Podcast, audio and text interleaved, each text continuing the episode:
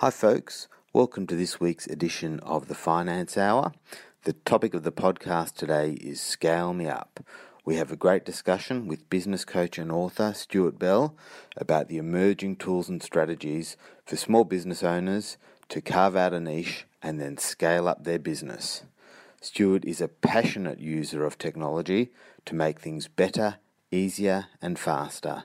And make sure you listen to the end of the interview where he gives tips for his three top technology apps to help small and medium sized business owners. Be sure to also listen to Propellerhead of the Week, which is all about automatic insurance, which may apply when you join, join your employer. Of course, I look forward to any of your feedback on the Adapt Wealth Facebook page or email me at advice at adaptwealth.com.au. Enjoy the show.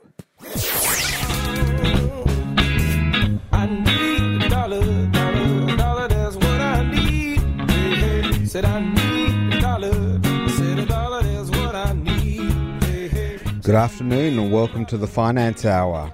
Whether you're listening live on J Air or indeed on our podcast, this is the show where we help try and make sense of the world of business and finance and hopefully help you make better financial decisions or at least be more informed. Uh, I welcome your SMSs, SMSs today on 047 88 22258. So my name's Ruben Zower. I'm the financial planner and owner at Adapt Wealth Management. Uh, we're a financial planning firm that work with business owners, professionals, and those planning for retirements. I've been doing this podcast uh, since about February, so if you want to listen to any previous episodes, uh, just search us on iTunes or Stitcher. Uh, you can also Google us and you'll find a site uh, by Omni which has got all the previous podcasts. So today on the show is called, uh, the title of the show is called Scale Me Up. Uh, we're going to talk about how small businesses can survive in this crazy, ever changing environment. And we've got a great guest on, a business coach who is going to join us shortly. But before we do that, uh, I thought I'd just have a quick discussion about what's been going on this week in the world of business and finance. We've talked a lot about the banks on this program. It's generally been bad news. Uh, they've been in the news for bad financial advice, for money laundering, the whole works. But obviously, someone decided there that they wanted to put out some good news. So, Commonwealth Bank on Sunday, no less, shows you that the bank executives are working hard even on the weekend. Uh, they made an announcement that they are ditching any ATM fees uh, for cash withdrawals that uh, customers make at, C- at any CBA ATM, even if they're not a customer of CBA. So it used to be if you were a, customer of one of the banks and you drew an ATM from a, a branded machine of another bank, you'd be charged a $2 fee. And now the CBA were the first ones to abolish that. And would you believe it? Within about three hours, all of the other banks abolished it as well. So you, know, you can read into that what you like. Uh, the banks seem to follow each other. We do seem to have rules about how uh, big companies should be working, that they shouldn't be working in concert as cartels. I'm sure that they've worked out a way not to uh, cross that legislation or cross that line. But it is interesting how they all follow suit with interest rates and now with this ATM fees. The other banks didn't want CBA to get the jump on them. So, overall, this is good news for us customers or clients we've been spending around $500 million on average on these uh, ATM fees for banks that are not our own. And that will go. But there is a flip side to this as well, or there's something to be careful of.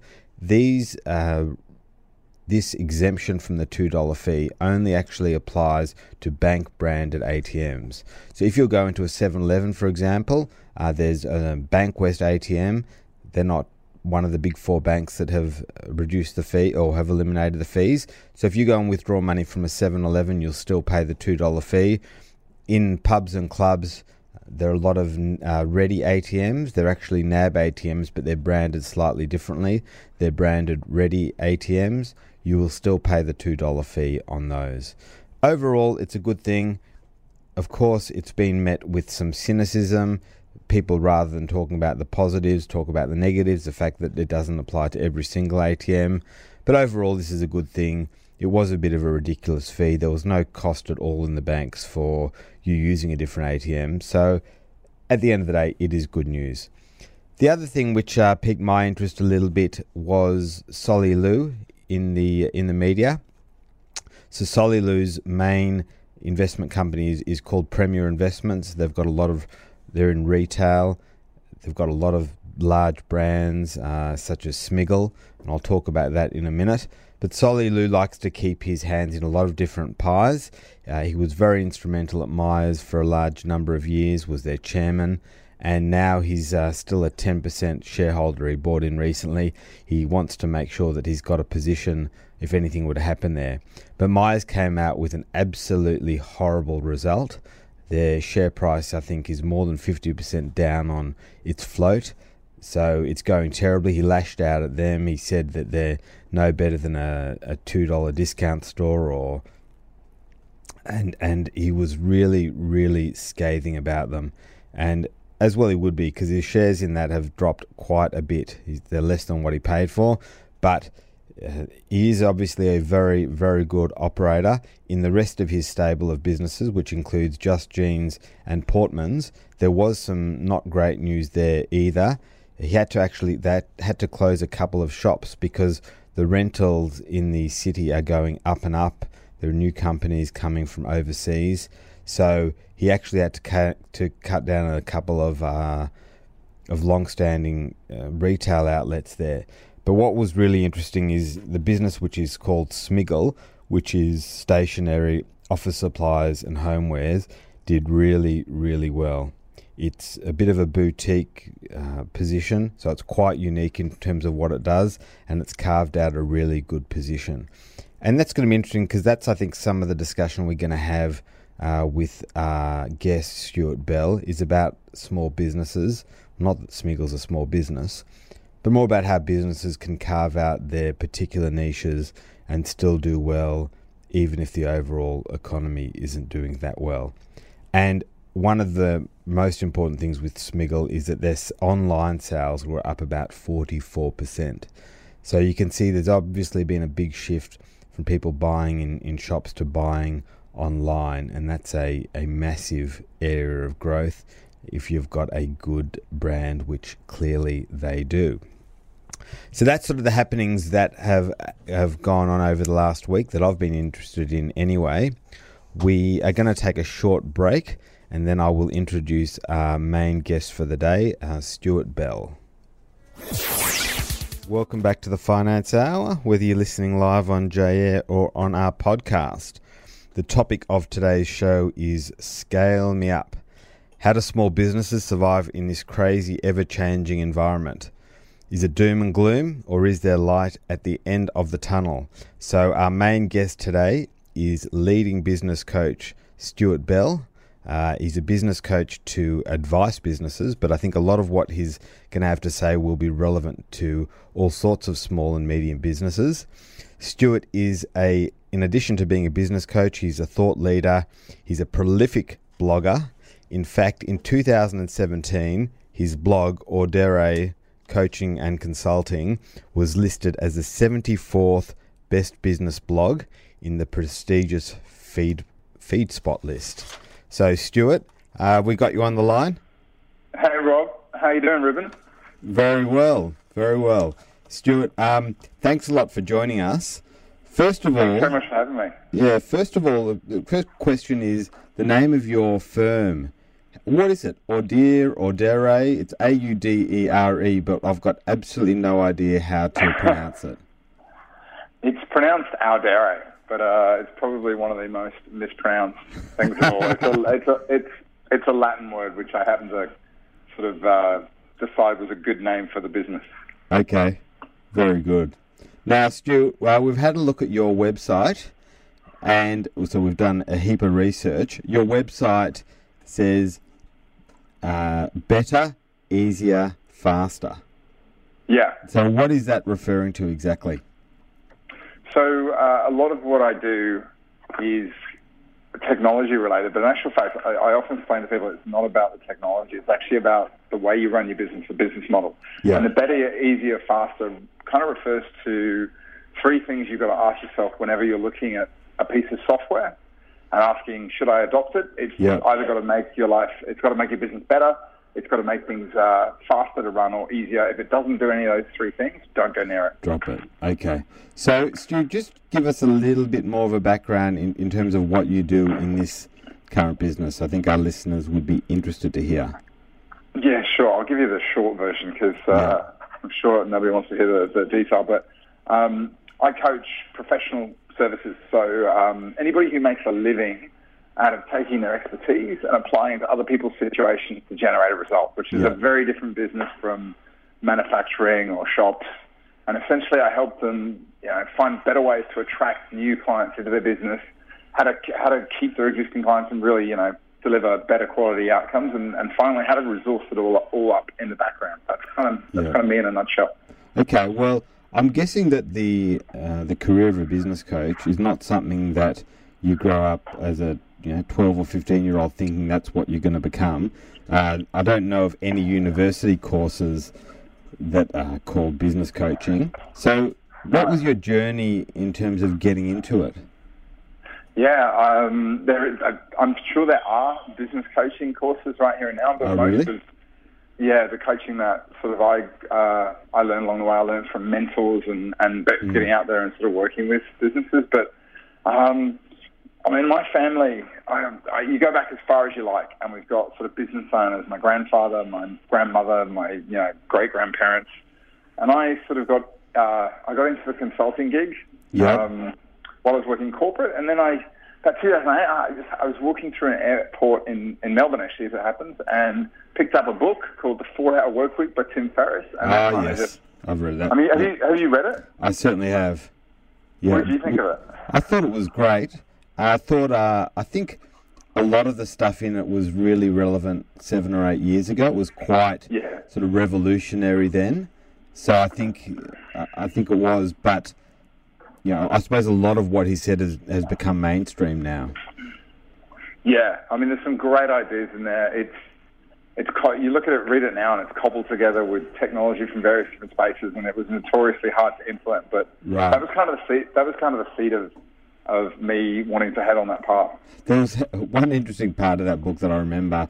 He talks about you know being a an employee nomad, so not being stuck to the office. And there was this Yeah. whole series of scripted discussions. He basically said for you to have with your employer for saying why you don't want to work in the office anymore. and it was kind of a little ridiculous. It was like saying to your employer, "Well, I'm feeling a bit sick. I need to spend take a couple of days off," and then saying, "Well, look, I've taken a couple of days off. I found I was really productive. Uh, you know, can I take two weeks off and work from home?" And then when they say, "Yeah," then you get to the next thing and say, "Look, it was working really well. I think I might go to the Bahamas for a couple of months and work from there." It's it's such an I- like I I read that, and that was a big part of the reason when I quit corporate. I just took a, I literally took a year off, and one Yeah. of the things on my tick list was Argentina because Tim just talks about Argentina this, Argentina that, but um, it's it's kind of it kind of makes sense now. We've got that kind of technology knocking around. I mean, I, I know you you do a lot of stuff on online meetings, Yeah. and it's. Uh, I mean, what, what's been your experience of kind of transitioning from you know just face to face work with your clients to being able to meet with them remotely as well? How how has it been for you? It's definitely it's been a slow transition for me. Um, I still think you know face to face is probably the core of what I do, but there's no doubt the more you get into clients who are you know business owners or professionals, it's getting more and more difficult to get them into the office, and I found Yeah. that really good. I, a lot of what I do is not only just face to face, but I'll do a, a recording for them. I'll if I want to explain a document, I'll record my screen and Yeah. talk through it and send them a, a five minute thing. And to be honest, that saves such a huge amount of time for both parties. And so I find that's been really good. Having said that, I think there still is something to you know, having an office, having a place to turn up to each day. agree. I, think there's something to that as well. So it's not something. You, you, I, I I think Tim's was well. At that point, he was really really pro working from everywhere else in the world. Yeah. But I do like coming to an office. yeah. I mean, uh, I think we use the same tool. I use Zoom for all my meetings. Yeah. And there's just so many great apps and tools now that you can sort of enable it with. But it's it's it's nice to be able to to know that if you do make the choice that you want to work from somewhere uh, different, whether that's the Bahamas or it's just a coffee shop, you know, you've got the technology to sort of have that flexibility in your life. I think. Yeah. Okay, so there was a transition from working in corporates. Just just to be clear, what sort of corporates were they? What it's a general, fairly general term.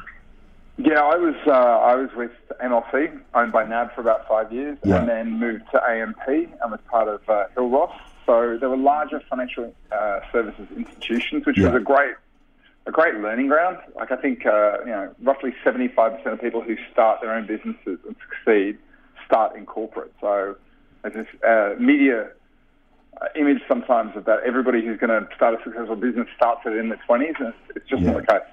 Yeah, interesting. We actually had an episode uh, a while ago talking about fintech, technology and Yeah. finance, and talking about how there are obviously a lot of startups, but in some ways the big institutions like the banks have got so Yeah. much data and are really in a the strongest position to be implement to be innovating in that space, but they come Yeah. up against enormous uh, bureaucracy trying to implement things.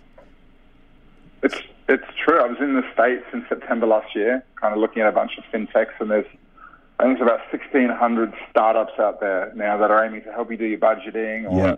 help you get reporting. But um, interesting thing is over here we've got these great, comparative to America, these great systems, but they're constrained by the fact that, to be honest, a lot of the data doesn't flow freely between one bank to the other. Yeah. So um, it's it's like it's a great space, and people people who are listening, you know, they, they may know they may have gone out there and used some of these apps um, themselves, but uh, spe- specifically like the financial technology apps you're talking about, or or just generally communication type of apps? oh, there's I'm I'm talking specifically about the financial apps that are Yeah. coming around right now. I mean, there's. Uh, uh, honestly, we could fill an hour talking about all the ones that you can use in your personal life, but definitely Yeah. the financial stuff. Yeah, and we actually have got a whole. We had an episode that was pretty much dedicated to that sort of stuff, but as you say, we we barely scratched the surface. But I'm interested. I know we're digressing a bit, but on the on the fintech, you said that there were what hundreds and hundreds of companies in the US.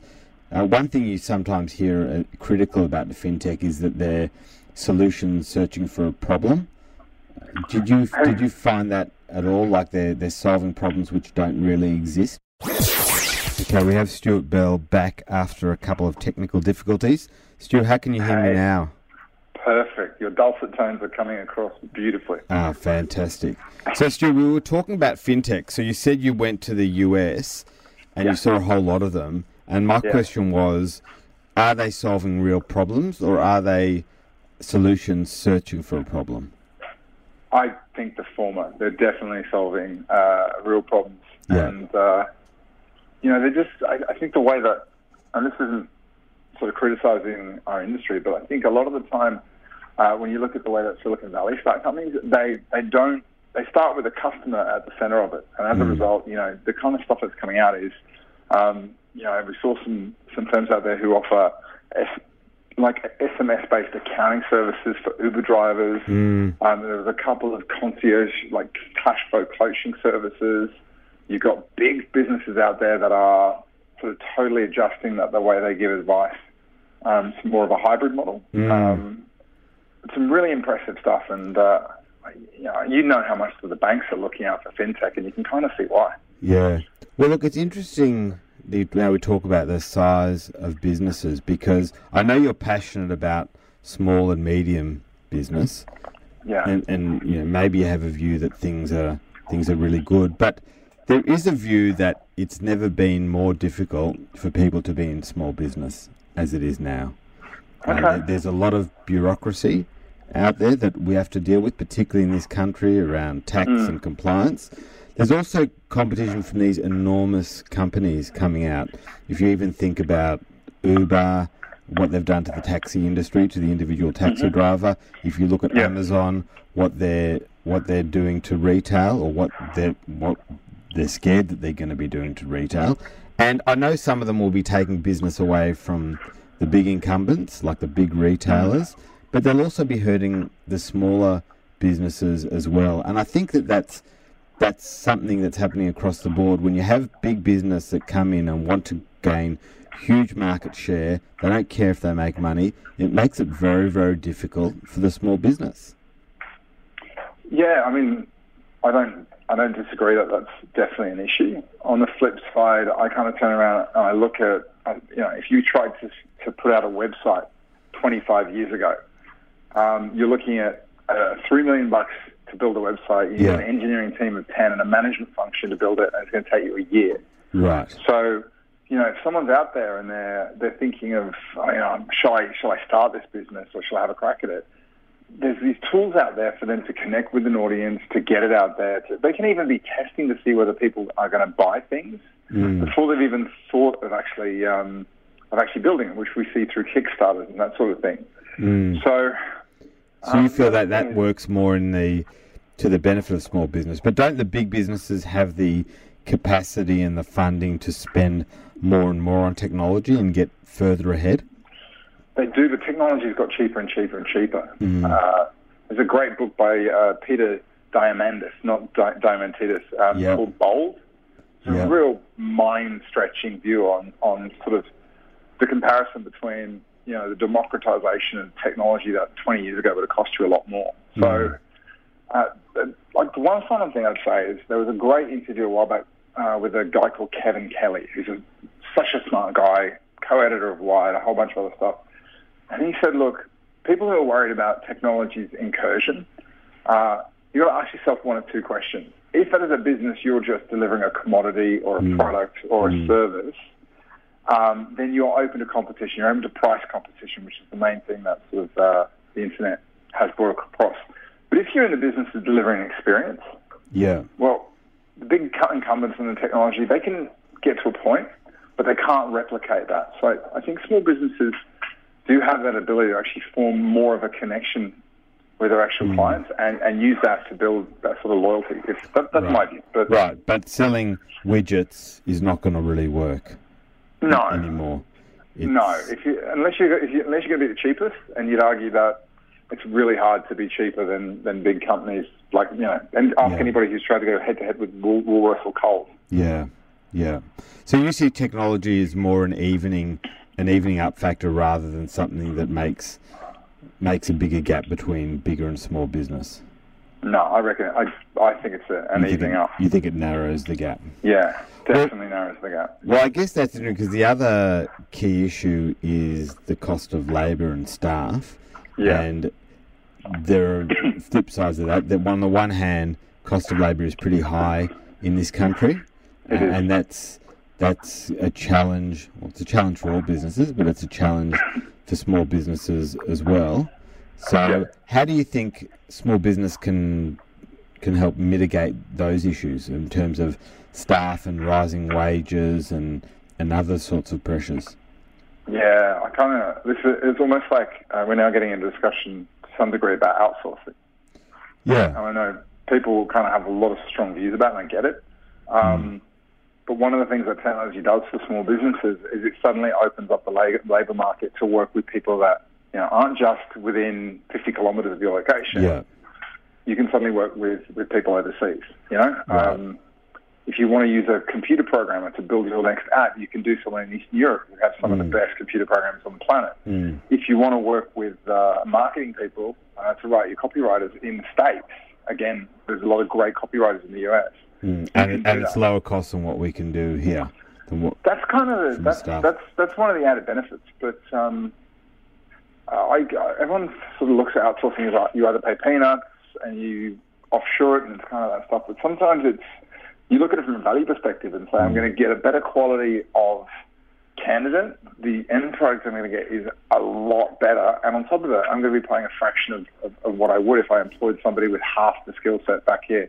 It's a tough Right. one, and I get I get why people are emotional about it, but at the same time, um, particularly if you're a small business and you're battering up against some of this legislation and, and if you don't if you if you have to fork out a whole bunch of wages for somebody who's going to come in and they're not going to take uh, the ownership of the business and they're not going to give you the outcomes, then the business isn't isn't going to survive anyway. Do you know what I mean? Yeah, and I guess the emotional side of it is that we're, you know, we're moving jobs offshore to an extent. A lot of the banks you know, did that with call centers in the in the seventies Yeah. and eighties. We had a big rag trade here that all d- virtually disappeared. So Yeah. we're actually potentially losing jobs here. So we need to get smarter in terms of what we employ people for, I guess. I mean, the, on, you're right. There's, there, there are going to be jobs moving offshore. Um, you'd argue that you know, as the standard of living in a country goes up, generally speaking, so does the you know, so does the expectations around wage, and then suddenly it, that kind of doesn't open up. But the second bit is, you'd know when you're an early on a business, you get you kind of spend the best you can, and if you manage to get bigger and bigger, bigger, you bring in more people, and as you get bigger, the kind of people that you bring in, they tend to be in the office kind of people, people you work around with. But if you never get through that early phase, uh, and you never manage to systematize the business in the first place, then you, get, you either run out of run out of you know run out of cash flow, or you run out of energy before the business matures. Yeah, well, that's actually a really interesting uh, view that I hadn't thought of because what you're saying is, is any kind of tool or situation, like be it technology or cheaper staff, effectively helps a small business grow. And the and the more you know, the more successful small businesses are. We know that that's such a huge part of the economy. The more successful they are, the more jobs that will ultimately create. I I, So that's I an think that's an interesting point. if you think about what entrepreneurs do, successful entrepreneurs create opportunities and roles for other people. Um, way back at university, I did a whole module on the Korean economic miracle, if you remember that, Yeah. It was around about the late 90s. Yeah. And I actually I had a Korean lecturer, and I come in on one week, and we were talking about how amazing Korea was, and it crashed literally overnight. And a lot of the, the crash there was down to the complete support by the Korean government of large multinational organizations who are after market share. So when Right. the profitability of those organizations was exposed, or the lack of it, there was no small business left to uh, to, to sort of um, prop it up. So uh, Yeah. Yeah. and that's one of the reasons I do what I do because if you don't have strong small business, you by definition you don't have you don't have economic performance when time gets when times get tough. Yeah, and just talking more, you touched on the outsourcing. Yeah. So I, I think you were referring to even having staff in different places, but there's with the advent of those uh, businesses such as Fiverr and Upwork, you can get Yeah. smaller pieces of work done as well, can't you? You can, yeah. Um, there's a there's a few articles on the internet. Actually, do you want to maybe for our listeners, do you want to just explain what Fiverr and Upwork is? Yeah, I totally will. So uh, it's something called the Hollywood system, whereas in Hollywood they don't employ uh, people to come onto a project anymore. They find, uh, you know, who's the best guy at filming documentary or who's the best director when it comes to comedies, and Yeah. they bring these teams together for a period of time. And then when the film is made, you know, everyone goes about their business until the next time they work together. And Right. essentially, that's that's the idea behind what we call the out, you know, freelance economy, where you can decide, you know what, I need someone to help me build uh, a new marketing uh, marketing brochure, or I need someone who's going to help me fix this specific problem. And you can go out and grab a contractor who specializes in this piece, agree, you know, an hourly rate or or a set fee for it, and in return, you you get, you know, this thing done for you. Um, and if you want to continue, you can. Uh, if not, that's the end of your business together. But there's nothing. And- There's nothing completely new in that. I mean, if I want to get a website or a brochure developed, I can hire somebody around the corner or the city to, to do that job and then move on. Is that such a? Is it such a massive change? it's it's not, but the, I guess the the challenge is when we were all just using our local web designers, we weren't connecting with people who were specialists in their field. So if you Right. wanted a website done, uh, you'd hopefully go out and find somebody who'd done work in professional services. You you probably don't want someone who's specialised in building, you know, eBay websites or or websites that sell books. Um, And on top of it, you suddenly the benefit of the internet is you do get this ability to go out there and see people's work you know, live. And uh, And you've got all the ratings. For example, I know. I mean, I have used Upwork a couple of times. Sometimes yeah, it's success. Sometimes it's been successful. Other times it hasn't. But one of the things you can do is there's all ratings.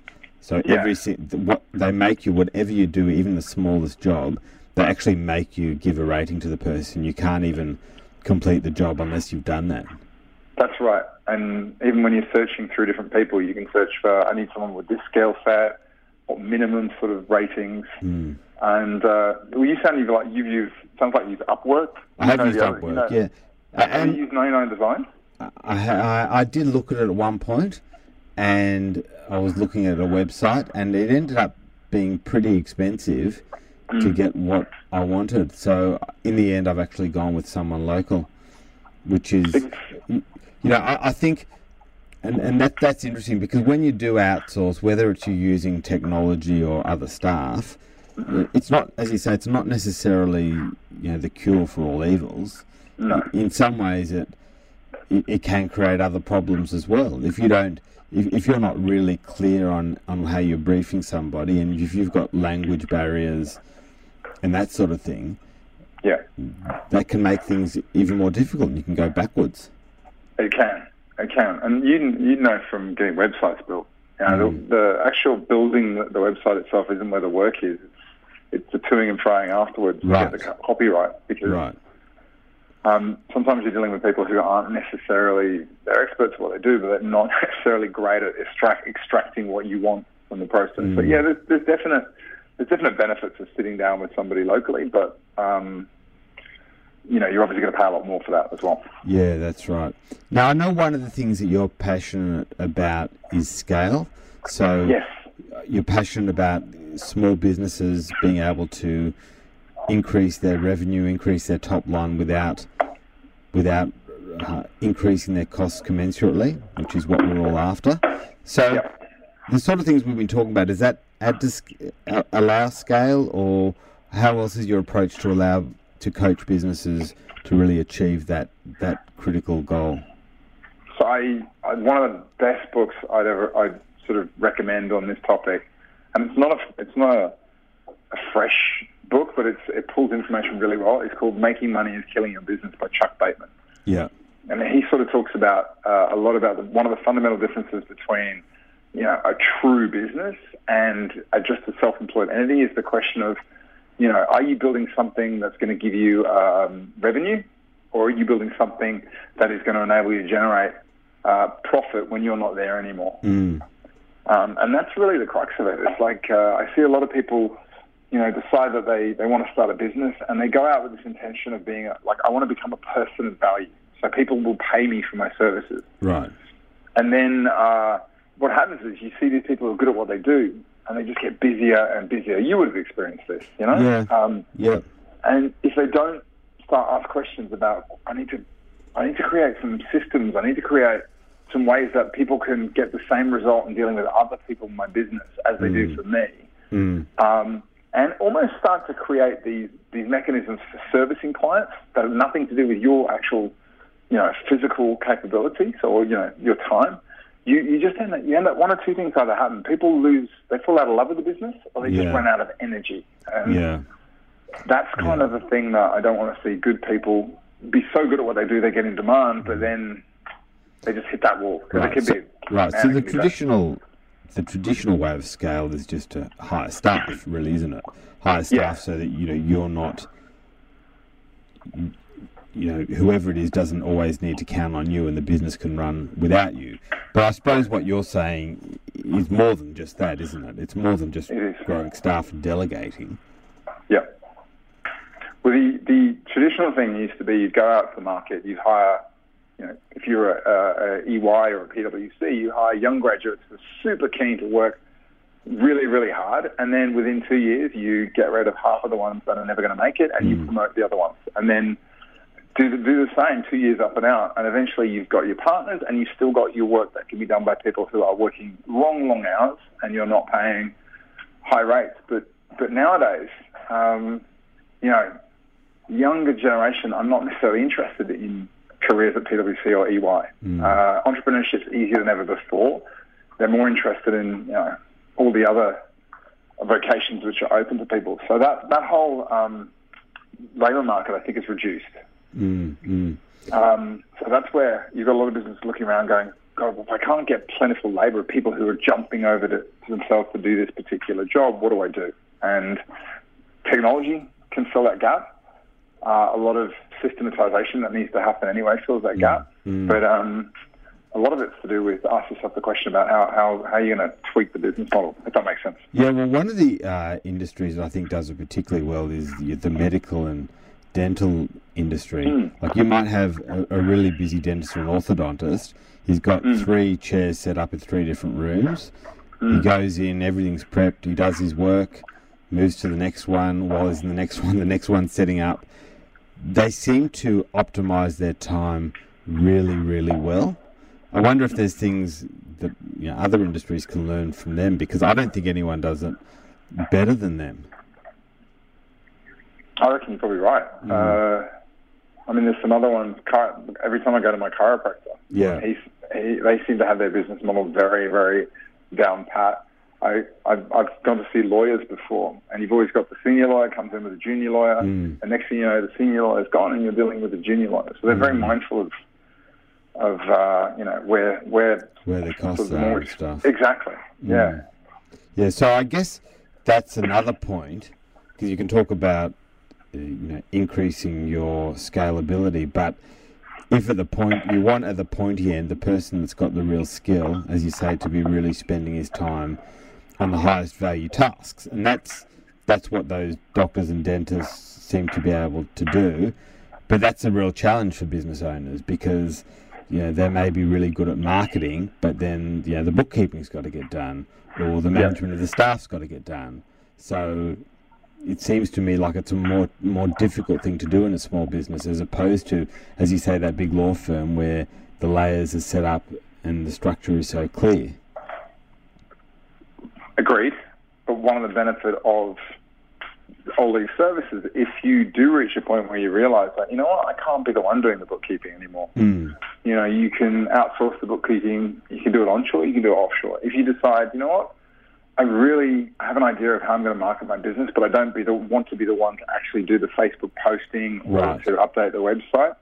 You can access a resource, full time contract. You can ask them to do that, and that's know, those are skills that 20 years ago, if you wanted a, a marketing manager, you had to hire them, and they had to sit on your wage bill, and you had to pay them bonuses and holidays, and, and, and probably the rest of it. Nowadays, you can have a you know a, a part of a marketing manager for a fraction of the cost. Right. But doing that, have, not having someone in your office that you can eyeball, as you say, it's got a lot of benefits because you don't have to supply them Tim Tams or Yeah. beers on a Friday.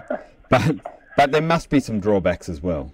It, it, it can't all be smooth sailing doing that because you see that big businesses have outsourced, you know, call centers overseas and then they've actually brought them back. So, so it's, it can't be that easy. It's um, the main thing that I had to learn when I started doing it was to have structure.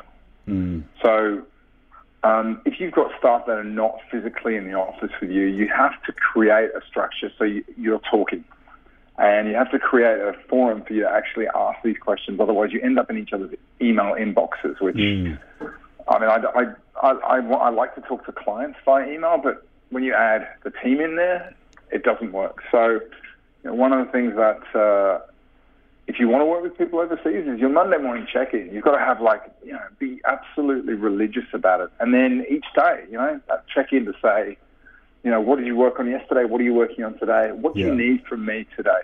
Not to mention, I mean, there's there's various different online sort of chat tools you can use. Slack is the most famous one, and it's the equivalent of having an open plan office, uh, but as, a, as an app on your desk. That you absolutely have to have that. Not to mention, um, you probably want to have you know, some think about your common processes and how it works before you start working with people. Because if you're if you're going to try and work out how your business works at the same time as Yeah. establishing a remote relationship, it's a hard gig. Right, so you almost need to know how to do it yourself, really, before you then delegate it to somebody else, even though you don't want to do it. Would you agree with that? In most cases, yeah. I reckon. Mm. I mean, you you would have had the experience. I know. I actually I know for a fact that working with you, you like to get in and have a crack at it and roll your sleeves up and see how it works. Mm. And once you've got your head around eighty percent of it, you're like, okay, now I'm in a position where I can hand it over, which is Yeah. you know, often the case with with Yeah. business owners. Alrighty, so we've talked about uh, technology and staffing, and you, you, you feel that that certainly has helped uh, helped small businesses. I want to. Yeah. We've also touched on a few different a few different tools and businesses like Upwork and Fiverr. So I want to. I know that you're a bit of a tech head, Stu. So I, I want to hear the three apps, the three best apps that can help uh, small businesses get more efficient and be better, easier, and faster. You wonder where I got Okay. that? We wonder where I got that from. I don't know. That sounds good. I should catch that and put it on, on our website. It's kind of almost as good as uh, the idea of simplifying things. Yep. I reckon I might have stolen it from you. Um, so uh, I gave a presentation about six months ago, and I had to explain like, what's your favorite apps? And I sort of explained it as having to break down three is like having to choose your favorite child. It's just not fair. But, um, the three of I, I'd recommend is there's one called Mixmax, M I X M A X, Yeah. and uh, it's interesting. There's a lot of apps, and I use that in inverted commas, hitting the market now, which aren't actually apps. They're website extensions. They're things that plug into your Chrome browser, and they just sit there as little buttons, so you can activate them, and they have drop downs. Yes. Uh, And Yeah. the benefit of that is you, you're staying. What we, call- we're doing what you call you're doing what you call staying in workflow. You're not having to log on to a different site and break Right. your concentration. Right. And Mixmax is one that talks to Gmail, Yep. and it just adds this all this amazing functionality in there, including my favorites are uh, templates. You can create an email. You know, if you find you're writing the same email five or six times, you can save it as a template, and then next time you go into Gmail and type in like a short code, like uh, you know, book appointment, it'll drop the whole email in there Right. uh, as well as you can put buttons in there for potential meeting times. You can conduct polls. It just it, it basically turbocharges your email and turns it into you know a kind of a one-stop shop for for doing a lot of things that otherwise would take to and fro. So that's the first one. Excellent. Number two. Number two is an app that I know you use. Uh, it's called Voxer. Yeah, I love it. It's so good. What do you love about it? I just love that I can give quick messages to somebody without without having to engage in a long conversation. I know it's not that different to what you can do with WhatsApp, but it seems to be a bit more elegant and quicker to use. So it just it just stops that those long conversations which can meander and waste Yeah. a whole lot of time. It's exactly right. You can use it for like it's a, it's it's essentially a walkie-talkie on your phone. Yeah. Instead of two-way, it delivers a short um, short message which you can click on a link. You can sorry, you can click on the button. You can send it through as a link. Uh, you can send it via SMS. SMS. But uh, it's great for communicating with the team. Yeah. Sometimes I don't know about you, but I try and avoid email wherever possible. Yeah. Whoever came up with the idea of forcing everybody to type everything they wanted to talk about at 40 words a minute instead of just talking at 200 words a minute, obviously was very sadistic and didn't want anybody to have any free time. So Yeah, well, I also use it after I've had a client meeting, and if I want to tell them a summary, I'll record a message for them, and I think it's more personal as well than typing an email, and it's a lot quicker. I agree. Every time I, I'm like, you dropped me a Voxer a while back and told me, you know, uh, a bit of a highlight of what you'd done during the week and how you had a real winner. And, and to be honest, firstly, you know, it was personal. I heard your voice, and it just put a smile on my face in a way that an, an email wouldn't have. So it's, Yeah. um, Yeah, I even use it. I even use it with my wife, which and you is didn't uh, even have to yak to me about what I did on the weekend and my kids' sport or any of that stuff. Yeah, exactly. We didn't have to go through that whole the email thing. You know, hi Ruben, hope you had a great weekend. Yeah. The, the, it's just straight to the point. Yeah. That's the other one. I Okay, number three. Number three is a recent addition. It's a it's an app called uh, Guru. Yeah, getguru.com. And what I love about this is um, uh, one of the biggest hurdles that many businesses have is capturing their intellectual property. You know, Yeah. how do I answer this client query that's just come through via email or uh, how, how do I capture the information about you know step by step how we how we pay invoices? Um, traditionally, businesses used to grab you know write operations manuals, but Yeah. I imagine you've had a few of these, and they uh, sit there and you know, gather a lot of dust.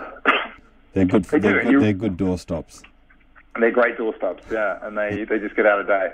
Well, Guru uh, is essentially an electronic Rolodex. So you can put all this information in there in cards. Yeah. Uh, you can add hyperlinks, images, you know, links to videos, uh, email template links, and all the rest of it, and it's live. So again, this is one of these extensions that sits in your Chrome browser. So, for example, anybody in, in our business, uh, whether they're in the Philippines or South Africa, or they can, if they get a query through via email, or they want to know how to do something, they just hit the button, which is the Guru button. Yeah. A little box drops down, they search, and bang, there's the information. wow. So it's just a little bit like and- a like a help app on a you know on one of those on any app really on any phone thing when you start typing a question and it comes up with suggested answers. Exactly. Do you remember? Do you remember that old Microsoft Words uh, Clippy? That little Ah, yeah, I hated him. He was so. And so did I. So um, that's why I don't usually explain it like that. But imagine if that was actually good. Mm. It would be Guru. So yeah, Clippy was annoying. Excellent. All right, Stu. Well, we're running out of time now. Thanks a lot. I suppose where can people find out about you? I can't imagine it'll be too hard, given that you are the 74th best business blogger in the world. So if they Google Stu Bell or Audere, If they if they Google Stu Bell, they're going to get a journalist who's uh, a Canadian. They'll Yeah. get something who wrote something about the Bay of Pigs. But give it a go. Also, I think Audere is probably the easiest way. If you just type in A U D E R E, it'll take you through to a whole bunch of stuff um, about the business and whatnot. And if anybody sort of has any questions about anything we've spoken about, just just shoot me out an email. I'm more than happy to answer anything. All right, Stuart. Thank you very much for your time today. It was certainly enlightening, and it looks like there is some light on the horizon for small and medium businesses. I do. I, I believe so. I I totally do. Okay, thanks a lot for your time. Take care. Thank you, Ruben. Okay, bye bye. Okay, now it is time for my propeller head of the week. Now, propeller head of the week is all about automatic insurance with your employer. When you join your employer, you may become a member of their default super fund, and it will often have insurance attached to it. Some employers will just give you the very basic insurance, but others will provide a higher level of cover depending on how the super fund is designed. So it may give you something like six times your salary or even higher, and it may give some income protection as well. Now, the beauty of this type of insurance is that it is automatic, it does not require any medical or financial underwriting. You get it, and all pre existing conditions are, are met. So it's a really easy way to get insurance, and I suggest that you always be very careful before you opt out of these. You'd want to make sure you can get insurance at a similar cost and with just as good conditions before you opt out of any automatic insurance that you are offered by your employer. Okay, well, that's all for the show today. Thank you very much for listening. I'm Ruben Zora, and if you want to search up previous podcasts, uh, just Google the Finance Hour. In the next few weeks, I'll be incorporating all these podcasts on my uh, business website, Adapt Wealth Management, and then they'll be easier to find. But for now, you can still Google it and you will find us or search us on iTunes or Stitcher. Thank you very much, and we'll see you next week.